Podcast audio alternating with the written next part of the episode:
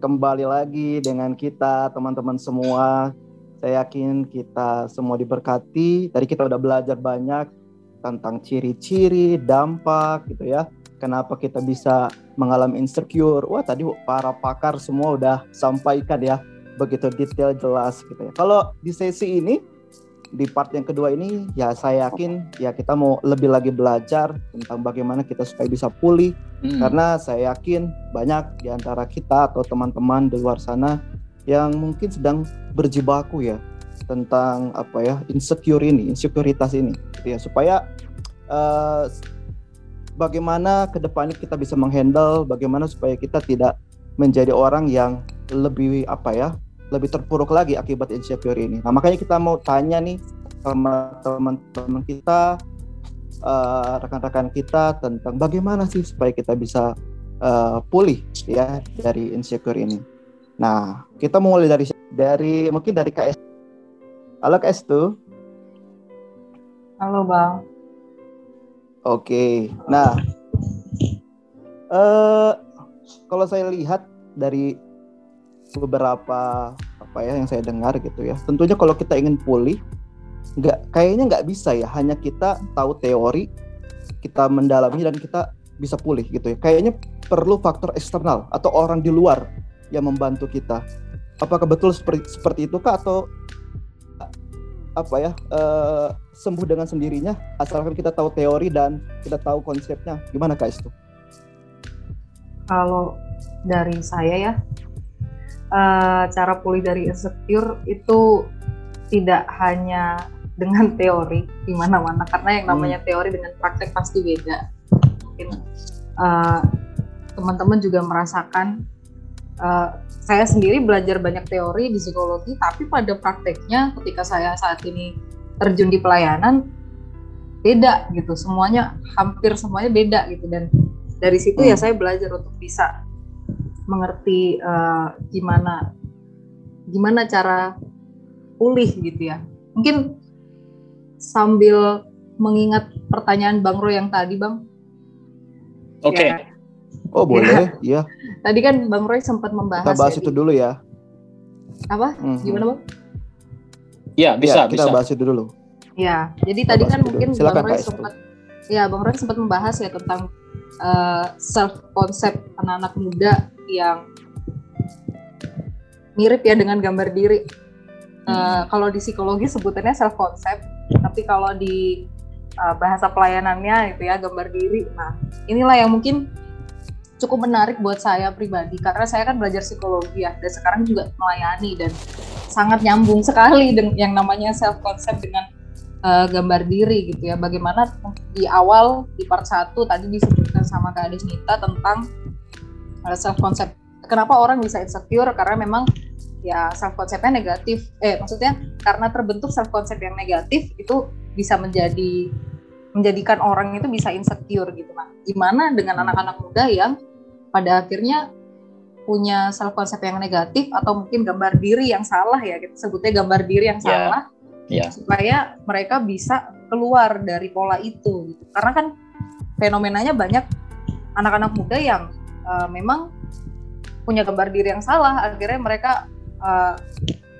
punya hidup atau punya kehidupan yang mungkin insecure di kampus atau bahkan teman-teman alumni yang kerja gitu ya mengalami ya, insecure di yang sudah menikah ya yang sudah menikah seperti Bang Roy dan Bang Raja ya di sini yang menikah ada dua nah ya mungkin kalau dari saya pribadi ya saya saya pribadi saya belajar karena saya belajar psikologi dan sekarang terjun di pelayanan ya yang saya menurut saya pendapat dari pendapat saya adalah uh, di awal perlu menyampaikan identitas kita gitu ya. Maksudnya kita perlu untuk mengerti self konsep yang benar atau untuk mengerti gambar diri yang benar ya perlu anak-anak muda ini perlu dikasih tahu gambar diri yang benar itu seperti apa. Khususnya kayak kalau kita lihat dari uh, firman Tuhan, bagaimana Tuhan memandang uh, kita gitu, bagaimana hidup kita itu memang berharga di mata Tuhan. Hmm. Ketika kita udah tahu identitas diri kita pribadi aslinya gitu, apa yang Tuhan uh, lihat dari hidup kita apa yang bagaimana Tuhan memandang hidup kita. Ketika kita punya identitas yang benar nah itu itu pasti akan membuat kita bisa menghadapi insekuritas ini gitu. Dan mungkin juga dan memang juga apa namanya uh, komunitas itu sangat berdampak lingkungan sangat berdampak hmm. gitu ya. Dukungan pasti kalau bahas psikologi itu uh, apa dukungan sosial ya dukungan dari lingkungan gitu ya.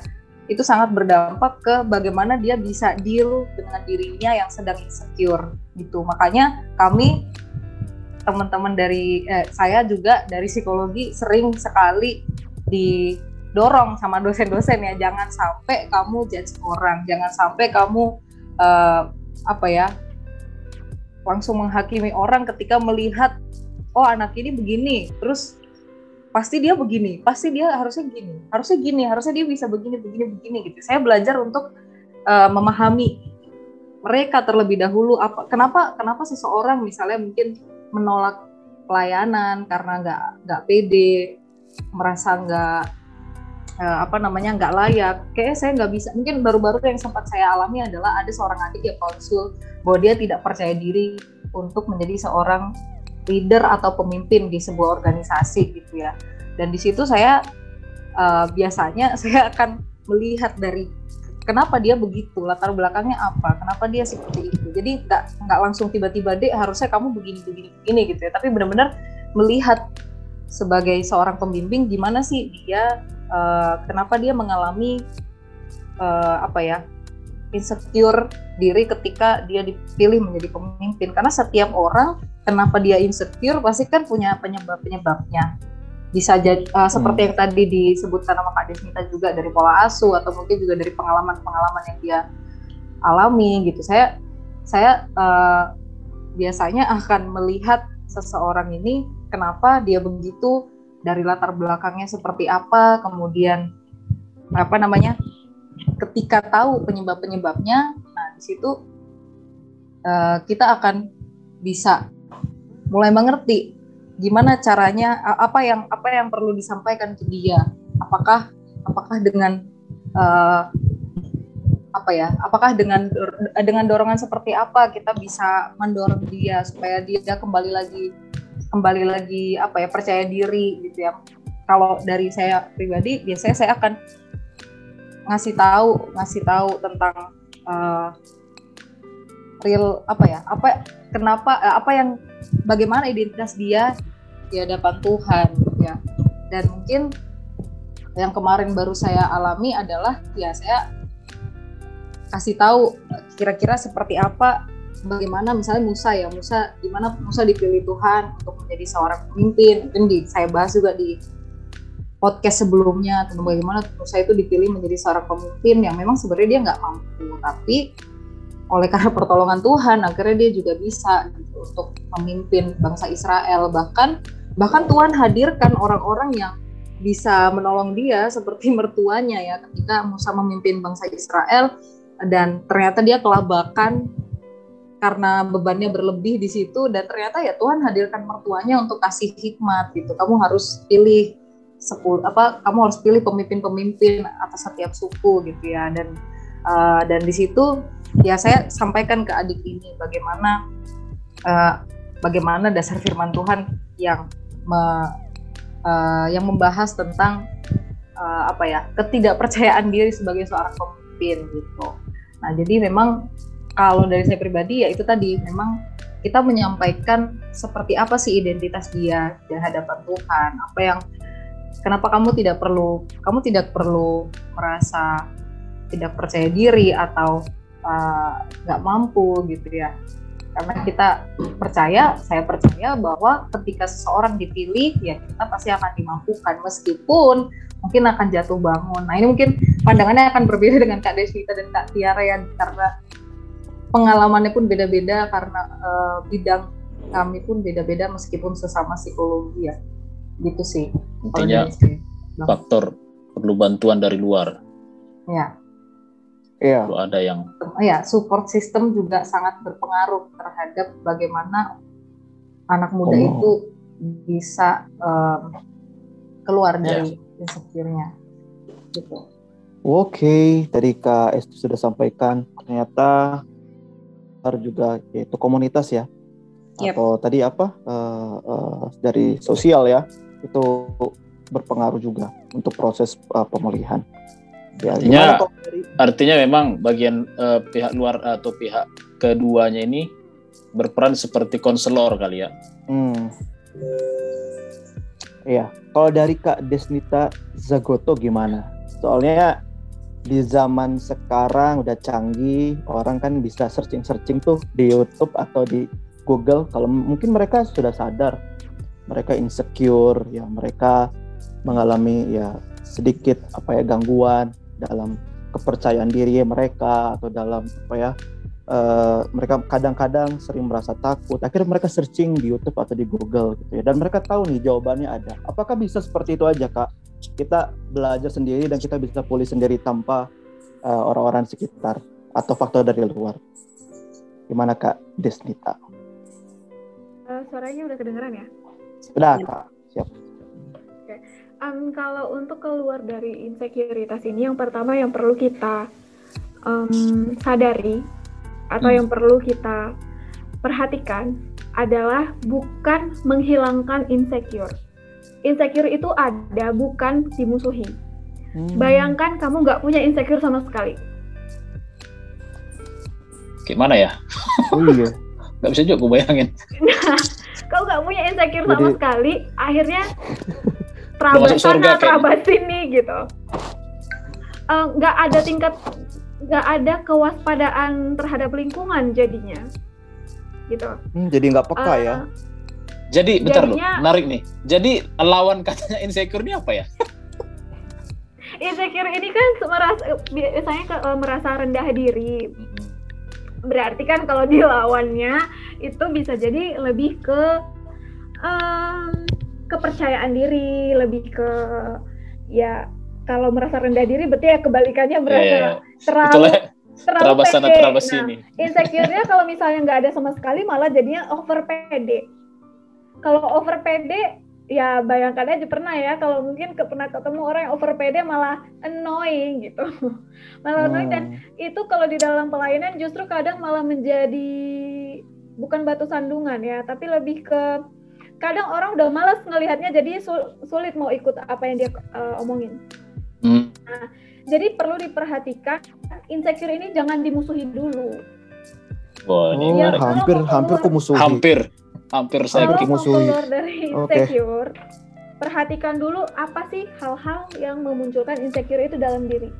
Biasanya okay. ada polanya, situasi yang seperti apa, orang-orang yang seperti apa, orang-orang misalnya uh, biasanya tuh kalau ada orang ke um, apa ya plekmatis ya lebih ini aku saya, mau saya. gambaran aku banget ya. aku banget tidak menggunakan gambaran umum aja uh, yang dikenal yeah. oleh teman-teman mungkin ya kayak orang plekmatis yang suka um, uh, nggak plekmatis murni sih tapi orang-orang yang sukanya uh, di ada ya orang yang harus diatur dia nggak bisa mengatur gitu ada orang-orang yang butuhnya dituntun ada orang-orang yang nggak bisa memang uh, sulit untuk mengambil keputusan nah biasanya uh, orang-orang yang seperti ini dia harus mencari tahu pola apa sih yang bikin insecure-nya itu makin bertambah.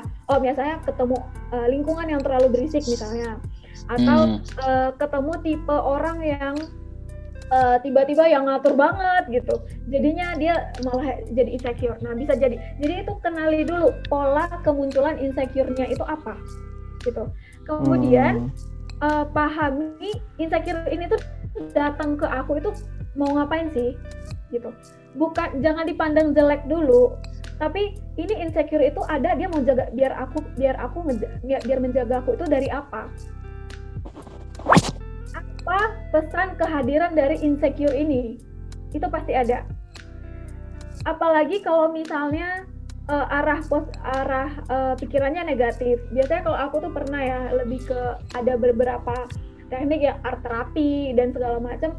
Tapi kalau secara simpelnya mau di mau menurunkan intensitasnya. Kalau aku bilang bukan dihilangkan ya, tapi diturunkan hmm, yeah. intensitasnya biar nggak biar biar nggak mengganggu aktivitas itu tadi uh, cari tahu polanya dia muncul kapan? Uh, mungkin untuk sementara waktu kalau memang lagi dalam tekanan yang sangat berat, hindari dulu, hindari dulu situasi-situasi yang memunculkan menjadi trigger si in, oh. uh, insecure itu dihindari dulu sementara, bukan menghindari selamanya ya. Jadi nggak salah menghindari merasa, sementara ya kak ya? Uh, udah mulai merasa kuat, baru hmm. mulai itu tadi um, insecure ini apa? Itu namanya refleksi. Waktu kita berdoa, kita kan juga bisa tanya sama Tuhan, Tuhan ini aku tuh muncul kepribadianku seperti ini tuh kenapa? Kan Tuhan kasih ciptakan manusia itu unik, ya.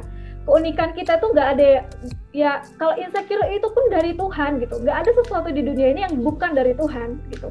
Ya hmm. kecuali mungkin tadi uh, kayak do, ya dosa itu ya keinginan manusia ya gitu. Tapi sesuatu yang ada di dalam diri kita hmm. ini uh, sifat kita, apa yang kita bawa dan segala macam kan itu kenapa bisa muncul tiba-tiba insecure? Emang itu pikiran manusia murni gitu. Itu kan udah pasti ad, itu udah diciptakan sebenarnya dari awal. Hanya istilahnya aja yang berubah-ubah gitu sampai ke zaman sekarang jadi insecure lah istilahnya. Gitu. Jadi uh, tanya sama pencipta ini aku muncul aku menjadi tercipta sebagai sebagai orang seperti ini tuh karena apa sih gitu. Bukan menyalahkan tapi apa pesan yang mau Tuhan kasih dalam hidupku aku diciptakan menjadi tipe orang yang seperti ini. Hmm. tujuan Tuhan apa dalam hidupku? Gitu. Kemudian barulah kita uh, apa ada apa di balik sama kalau misalnya kita mengalami kejadian buruk gitu. Banyak kan orang bisa ya gampang banget uh, ya ada ada ada apa sih pelangi di balik di balik hujan apa sih itu namanya? Uh, lagu. Ya pelangi habis hujan gitu kan.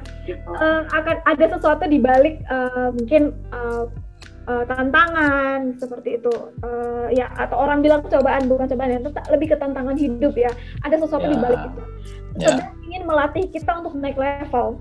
Nah biar bisa naik level dari insecure itu diturunkan intensitasnya dengan cara tadi. Ada pahami apa sih yang mau intensitas si insecure insecure ini tuh muncul dalam hidupmu mau ngapain, mau melindungi kita dari apa gitu. Dibalik pemikirannya, bukan dengan insecure kenapa ada sih dalam hidupku? Ini tuh mengganggu hidupanku. No, nggak seperti itu. Tapi tanya sama ini insecure ngapain hadir? Coba pikir-pikir itu pasti ada. Sifat pemarah orang aja itu pasti ada di balik itu kenapa itu bisa muncul kalau dia nggak nggak marah di satu masa di satu momen yang Wah, dibalik nanti. sesuatu kepribadian yang kamu saat ini merasa ini buruk sangat buruk gitu ini namanya sebenarnya tekniknya kalau secara simple uh, kalau kalau mau dibilang itu ini uh, eh, CBT kalau teman-teman mungkin kalau coba searching yang namanya CBT itu cognitive CBT. behavioral therapy. Okay. Cognitive behavioral oh. therapy itu uh, cara tadi cari pikiran alternatif. Ubah pikiran yang tadi mau memusuhi, mau menganggap insecure ini musuh, menganggap insecure ini harus dimusnahkan dari muka bumi ini, itu dibalik. Dibalik apa sih yang mau dia sampaikan dalam hidupku? Dia mau menjaga aku dari apa? Gitu. Jadi berdamailah dengan insecure ini, bukan dimusuhi hmm. tadi gitu. Katanya itu ya, berdamai. Oh, aku menerima berdamai. Iya. Salah ya kalau kalau ada hamba Tuhan doain ya aku tengking, aku hancurkan, aku potong-potong insecure itu. Berarti nggak boleh dimusuhi ya. ya. Mungkin betul tuh ya kata-kata yang lebih tepatnya itu memang berdamai. Bagaimana iya. bisa menghandle-nya. Tapi kalau kalau iya, uh, Kades, aku aku ingat satu ya mungkin ini mewakili orang-orang yang kerja di kantoran ya. Kan banyak orang-orang yang dia merasa insecure atau ya dia mungkin pola pertama dia lebih intensitasnya lebih parah lagi setelah dia ada di tempat kantor tempat kerjanya hmm. gitu. Tadi kan Kak Kak Desnita tadi cerita hmm. kalau ya kita bisa menghindar sementara. Tapi kan kalau di dunia kerja atau di kantor kita nggak bisa menghindar tuh ketemu terus ketemu terus dan kita bisa yeah. jadi ya korslet di situ gimana kan di situ ya Iya, itu aku pernah dapat pertanyaan ini. Gimana kalau misalnya orang yang bikin kita insecure malah keluarga sendiri yang setiap hari bangun pagi sampai malam ketemu orangnya. Oh iya betul juga. Gini, yang perlu kita pahami adalah kita nggak bisa mengontrol lingkungan. Hmm. Sifat dasar manusia itu mengontrol. Dari hal segi uh, ingin aku ingin berpakaian seperti ini, aku ingin duduk seperti ini, aku ingin ingin ini dan itu. Itu sifat dasar manusia itu mengontrol berkembanglah menjadi mengontrol yang tadinya mengontrol diri, diri berkembang menjadi ingin mengontrol situasi. Dari mengontrol situasi berkembang ingin mengatur orang lain. Gitu. Hmm. Gitu. Ingin mengontrol mengontrol orang lain sesuai dengan apa yang dia mau. Gitu. Kan berkembang di sana. Nah, ini kita harus pahami kalau uh, intensitas kita mengontrol itu pahami apa yang bisa kita kontrol, apa yang enggak. Yang bisa kita kontrol itu adalah diri kita sendiri dan space-nya kita. Kita nggak bisa mengontrol luar, lingkungan luar. Nah, hmm. ya otomatis yang bisa, jadi yang harus beradaptasi adalah kita. Beradaptasi bukan berarti kita mengadopsi nilai-nilai luar yang tidak sesuai dengan diri kita ya, tapi hmm. kita beradaptasi dan gimana caranya? Kan setiap hari ketemu, misalnya ketemu teman kerja atau uh, bos atau siapa yang bikin lihat wajahnya aja tuh udah berasa aku udah insecure gitu. Udah yeah. rasanya ah, aku mau menenggelamkan diriku ke rawa-rawa gitu loh. Nah ini uh, kita perlu cari tahu emosi apa yang pertama muncul waktu ketemu situasi atau seseorang yang membuat kita insecure? Emosi apa yang hmm. muncul nah emosinya. Nah, emosi kita pun ah kesal. Nah emosi kita pun itu ada emosi dasar ada emosi topeng. Bisa Waduh, aja yang muncul itu kesal. Bisa aja yang muncul itu emosinya kesal. Tapi di balik kesal itu ada apa? Cinta. Cinta nah di balik kesal itu ternyata ada uh, rasa uh, tertolak. Ada merasa uh, perasaan tersakiti sebenarnya kita nggak okay. tahu di balik ada rasa kesal itu apa jadi yang perlu kita cari tahu itu di balik emosi yang topeng ini tuh ada apa gitu dia harus cari tahu karena oh. kalau cuma kesalnya aja yang dibenak yang di yang diselesaikan yang lain ini akan muncul iya yeah.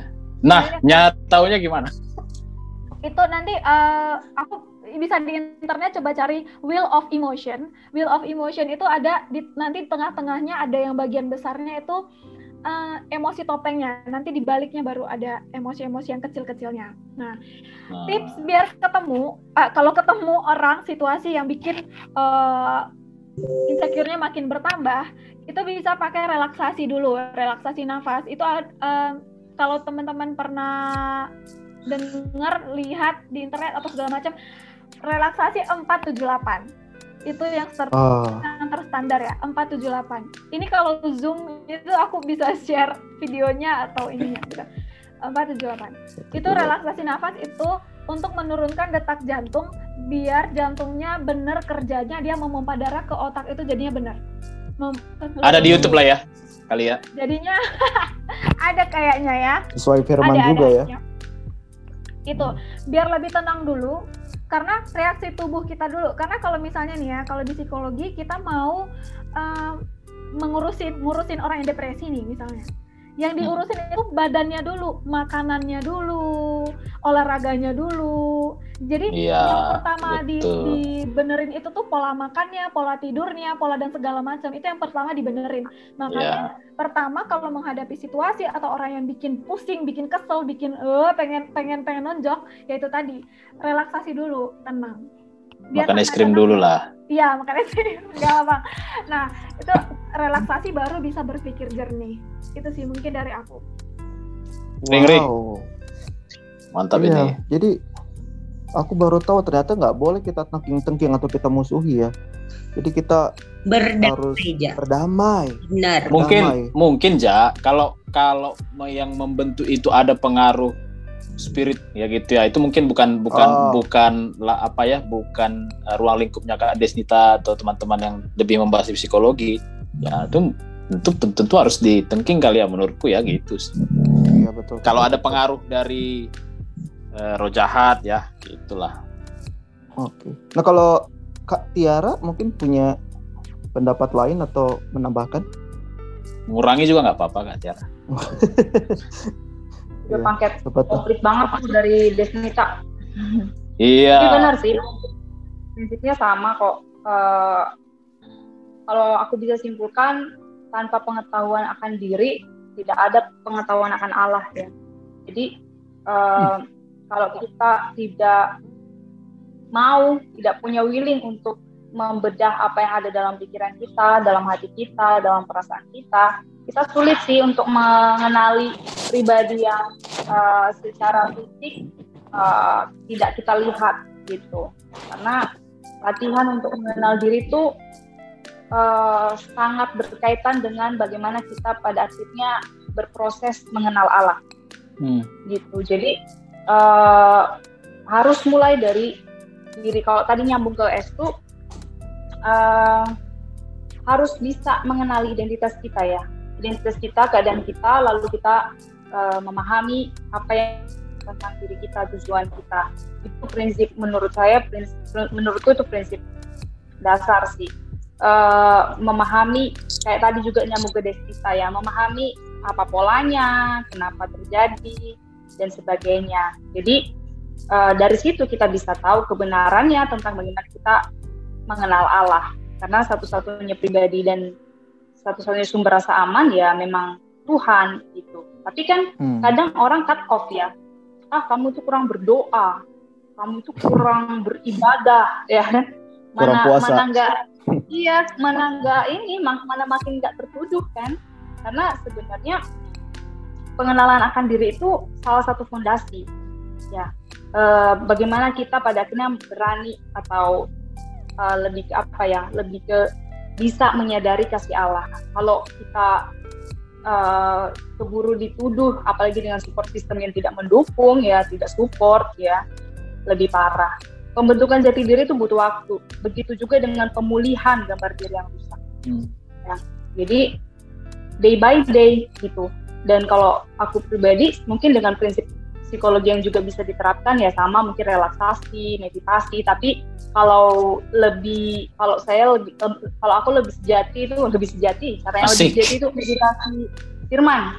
Oh. Itu uh, menurutku hmm. uh, satu salah satu yang tapi, juga ampuh ya.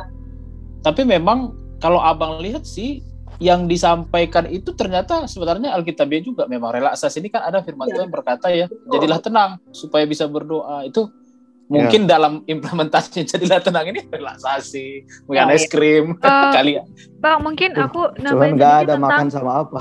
um, mungkin kalau teman-teman pernah dengar yang namanya mindfulness. Nah mindfulness ini tuh main apa? uh, mindfulness oh. itu oh bahasa Inggris.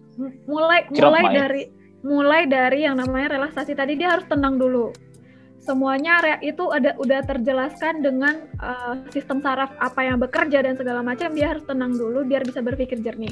Nah tahap-tahap untuk uh, mungkin kalau dari sisi psikologis itu ada juga kita pelepasan gitu tapi bukan pelepasan tengking-tengkingan.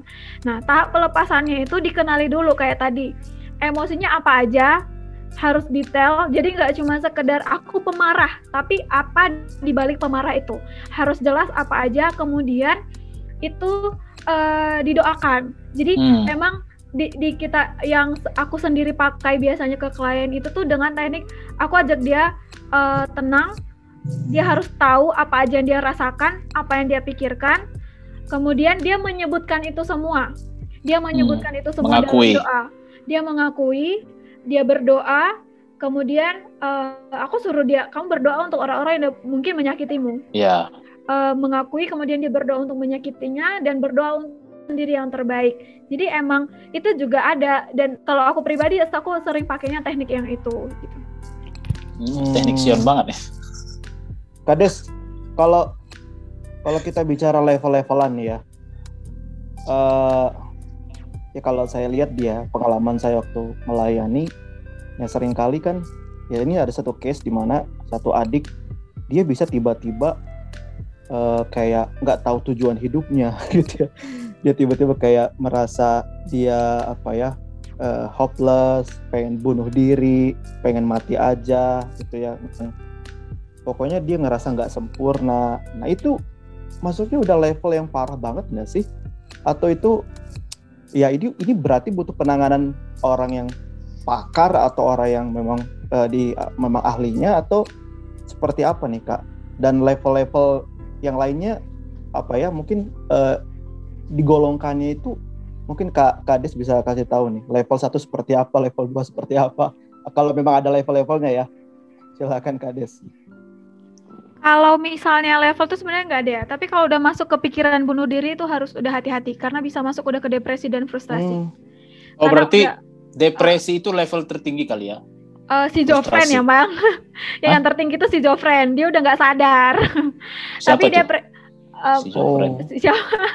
Jadi si Jofren. Uh, si Jofren itu istilah lain dengan orang yang sudah ada di rumah sakit jiwa gitu. Um, wow. Tapi oh, depresi ini, ya depresi ini pecah jadi schizofren gitu. Makanya harus udah uh, harus hati-hati kalau udah masuk ke pikiran bunuh diri itu harus hati-hati. Uh, udah harus penanganan profesional karena ini bukan masalah psikis aja. Itu ada saraf yang tegang, ada uh, beberapa relaksasi tubuhnya, uh, ada uh, ada beberapa bagian tubuhnya sudah terganggu. Jadi dia harus dikasih obat. Obatnya bukan bisa aja obat oh. mah aja karena itu bisa mempengaruhi lambung gitu. Nah, jadi uh, kalau udah masuk ke taraf yang mengganggu kesehatan tubuhnya, udah mengganggu tidur, udah mengganggu aktivitasnya, dia nggak bisa ber sebagai selayaknya normal. Uh, normal ini maksudnya ya tadi terganggu tidurnya, aktivitasnya, ak apa pola makannya jadinya terganggu itu harus udah diedukasi. Hmm. Kalau kita orang-orang pelayanan berarti ya hmm. ya kita harus sudah mengkonseling dia lah lebih lebih intens kali ya. Iya. Oh iya tadi aku lupa bahas tentang dukungan sosial. Itu dari banyak banget penelitian tentang dukungan sosial itu sangat perlu. Jadi cari cari tempat atau komunitas yang memberikan pengaruh positif. Uh, karena itu oh, dari dari Sion, ya? hasil ya? penelitian kebetulan aku kan uh, mengulik mengulik tentang dukungan ya dukungan sosial uh, support system seperti itu uh, penelitiannya jadi um, da, hampir seluruh penelitian mengatakan kalau itu mempengaruhi tentang uh, seseorang itu merasa lebih mudah mengalami atau menjalani tekanan dalam hidup ketika ada dukungan sosial. Jadi dia bisa mempunyai pengharapan yang baru, hmm. bukan dari manusia ya, tapi hmm. dia bisa melihat keunikan dirinya dari orang lain karena hmm. dia nggak bisa hidup sendiri gitu. Ya. Ya, aku, aku tanya dong gimana tanggapan Tiara sama Desnita. Tadi kan Desnita tempat uh, nyinggung kalau udah sampai ini lebih ke penanganan mungkin ya orang yang berhadapan langsung nih sama orang yang uh, uh, dia nggak percaya diri kadang-kadang uh, ngerasa nggak nyaman di tengah keramaian terus uh, sedih yang berlebihan menurutku gitu pandanganku karena kan ini ada di tengah-tengah komunitas sebagai seseorang yang melihat keadaan itu baiknya. Ini kan aku orang awam ya bukan ada latar belakang pendidikan. Baiknya tuh gimana sih Tiara dan Desnita aku menghadapi orang-orang yang seperti ini? Sampai itu ada yang case-nya kayak ya ciri-ciri yang disebutkan Desnita tadi gitu ya. Uh, masalah makan bahkan ada dia yang sampai mengurung dirinya di bawah tempat tidur jadi kami harus bujukin dia keluar dari tempat bawah kolong tempat tidurnya gitu. Oke, satu dua kali aku bisa sabar gitu kan ya. Tapi ke, ke beberapa kali tuh ngerasa kayak ah kenapa sih dek kok kok udah di depannya makanan tapi nggak dimakan gitu ya. Terus nanti dia nangis yang berlebihan, menyesali keadaan dirinya. Nah, hmm. Nah, gimana ya? Maksudnya cara aku aku nggak mau justru uh, tindakanku itu justru memperumit keadaan insecure-nya dia itu rasa tidak amannya itu gitu. Simpelnya hal seperti orang awam seperti itu tuh apa ya yang bisa aku lakukan untuk Jadi, membantu dia gitu. Tadi Tiara sempat orang awam ya.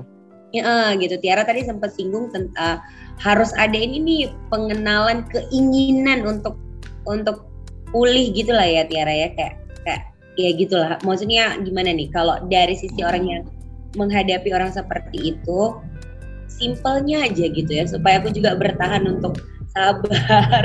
Ya firman Tuhan ngajarin sabar memang.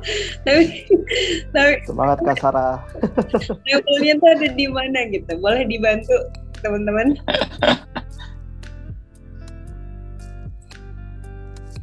Boleh Kak Tiara dulu. Boleh lah. Kak Tiara mungkin. Um, gak cuma Kak Sarah kok aku pun mengalami ya dengan tingkatan uh, kerumetan yang semua uh, ya, bermacam-macam. ya, banyak jenis adik-adik yang kita layani juga demikian gitu. Dan ya itu juga karena kita berhadapan dengan banyak pribadi ya yang punya masa lalu yang berbeda-beda. Uh, tapi kalau karena kita juga cukup terbatas sebenarnya kak ya. Bagaimanapun kita kan terbatas sebagai mentor rohani.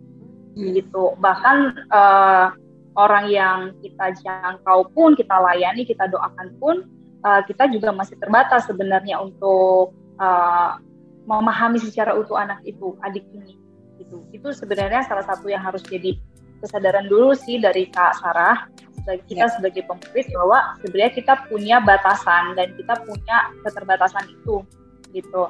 Uh, tapi kayak tadi yang Desnita bilang, bagaimanapun uh, komunitas itu salah satu hal yang cukup signifikan untuk membantu adik-adik yang kita layani misalnya kalau dalam pelayanan.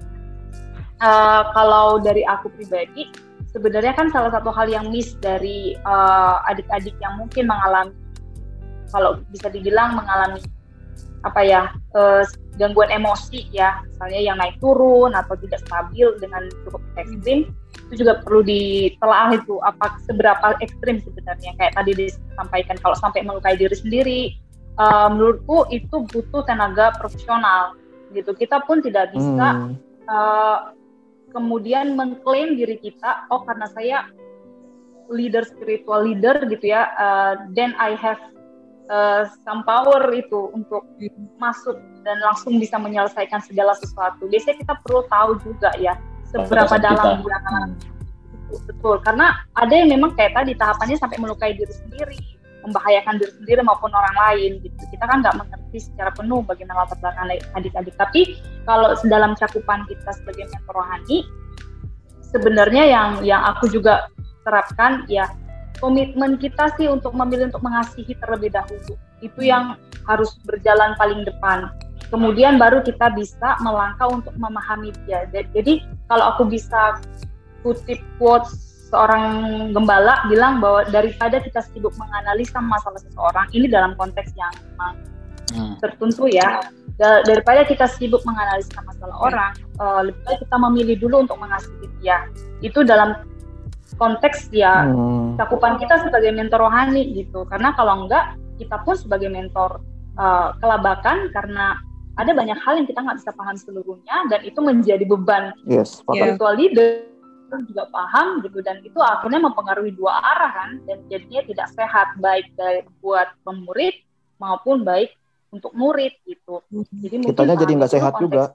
dan kalau ya. memang betul jadi kalau memang ada hal-hal yang berat jangan merasa kalau aku ya sebagai orang belajar psikologi jangan merasa bahwa orang yang ke tenaga profesional psikolog itu adalah orang-orang yang tidak bisa disembuhkan, orang yang tanda kutip gila, enggak ya, itu juga stigma yang salah sih.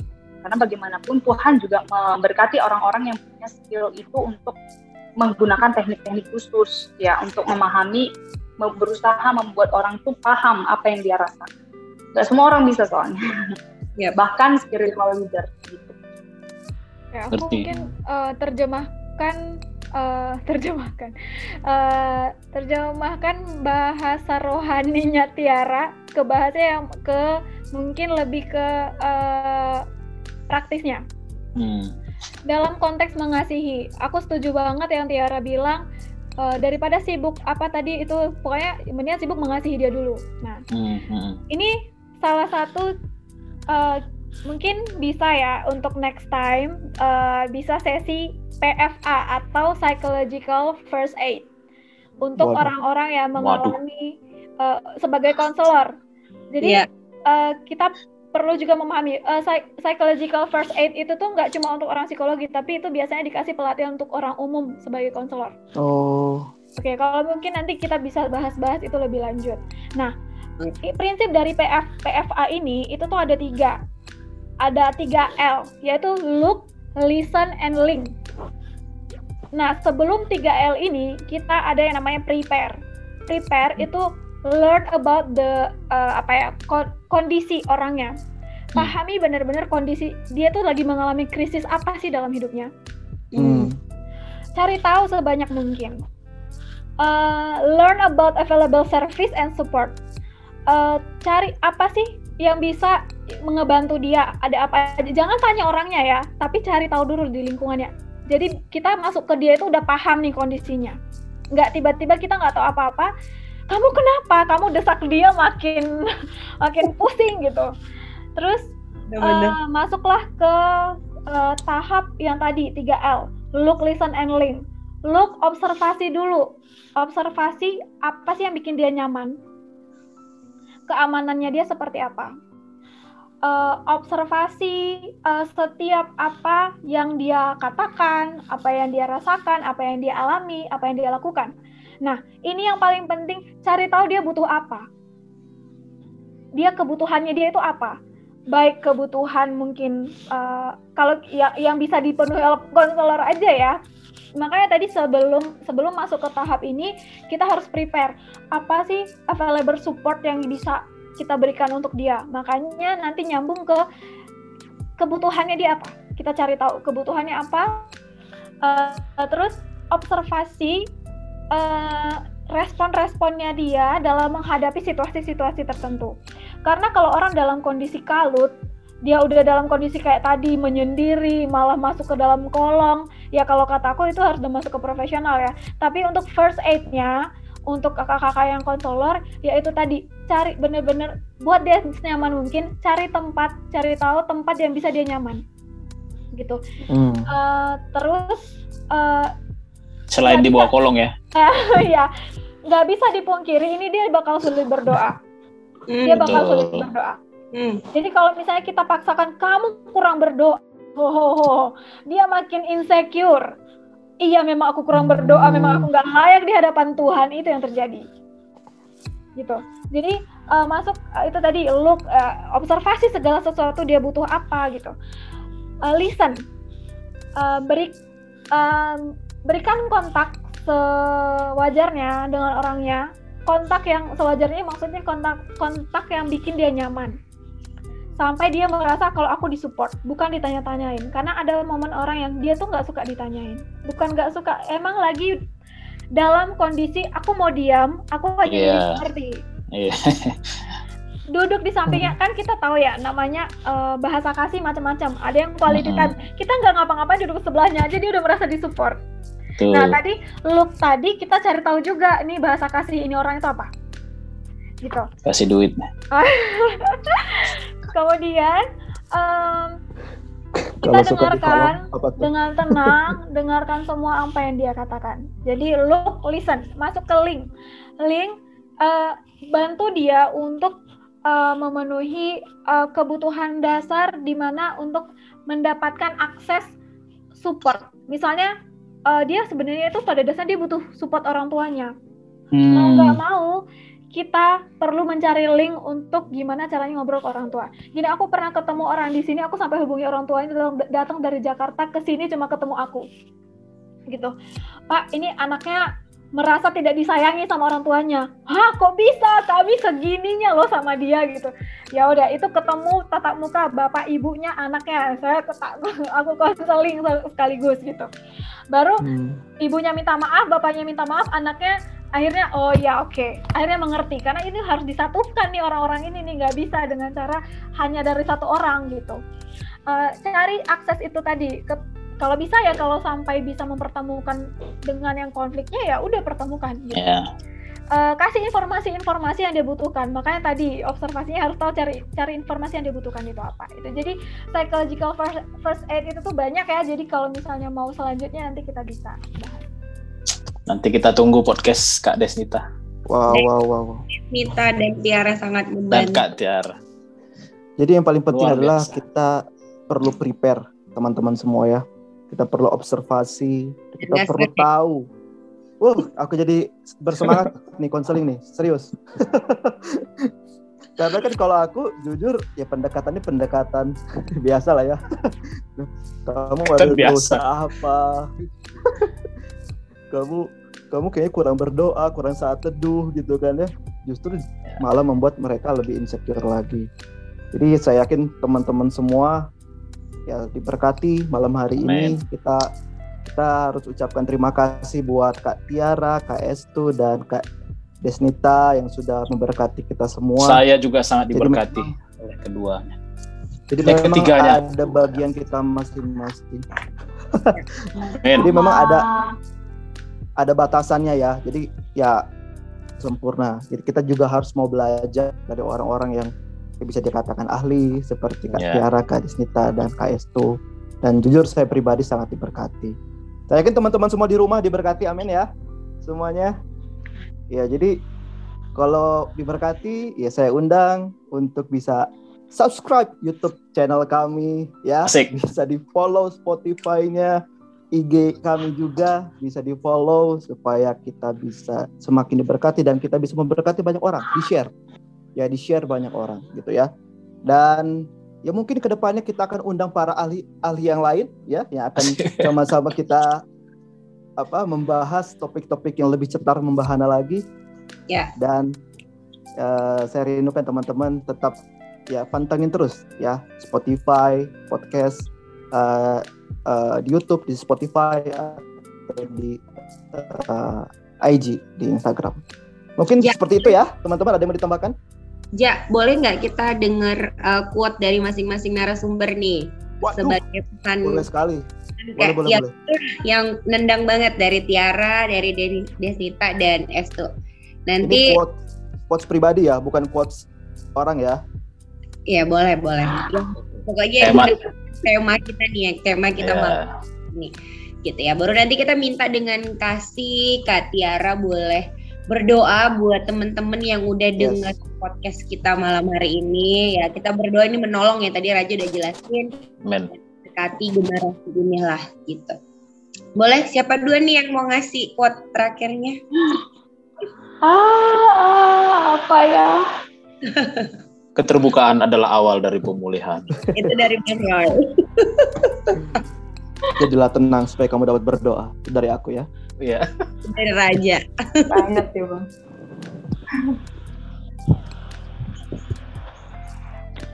Siapa dua nih? Kak Desnita mungkin oh, duluan. Ya, Raka, ya.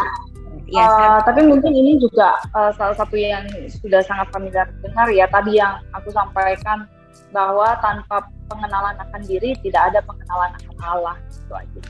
Wow. Wow. Iya, Hmm. Mantap sekali.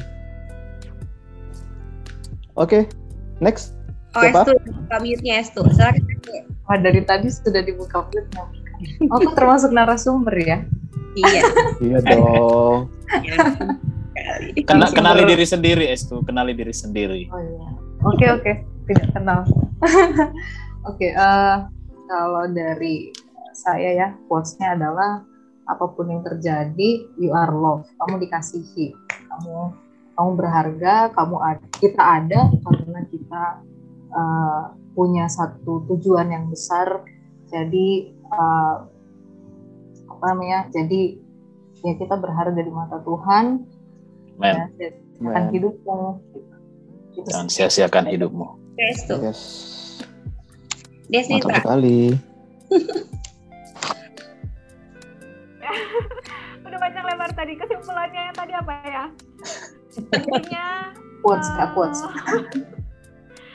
feel safe connected with others calm and hopeful. Waduh uh simple padat dan terpercaya sekali. Wow. Luar biasa. Mantap.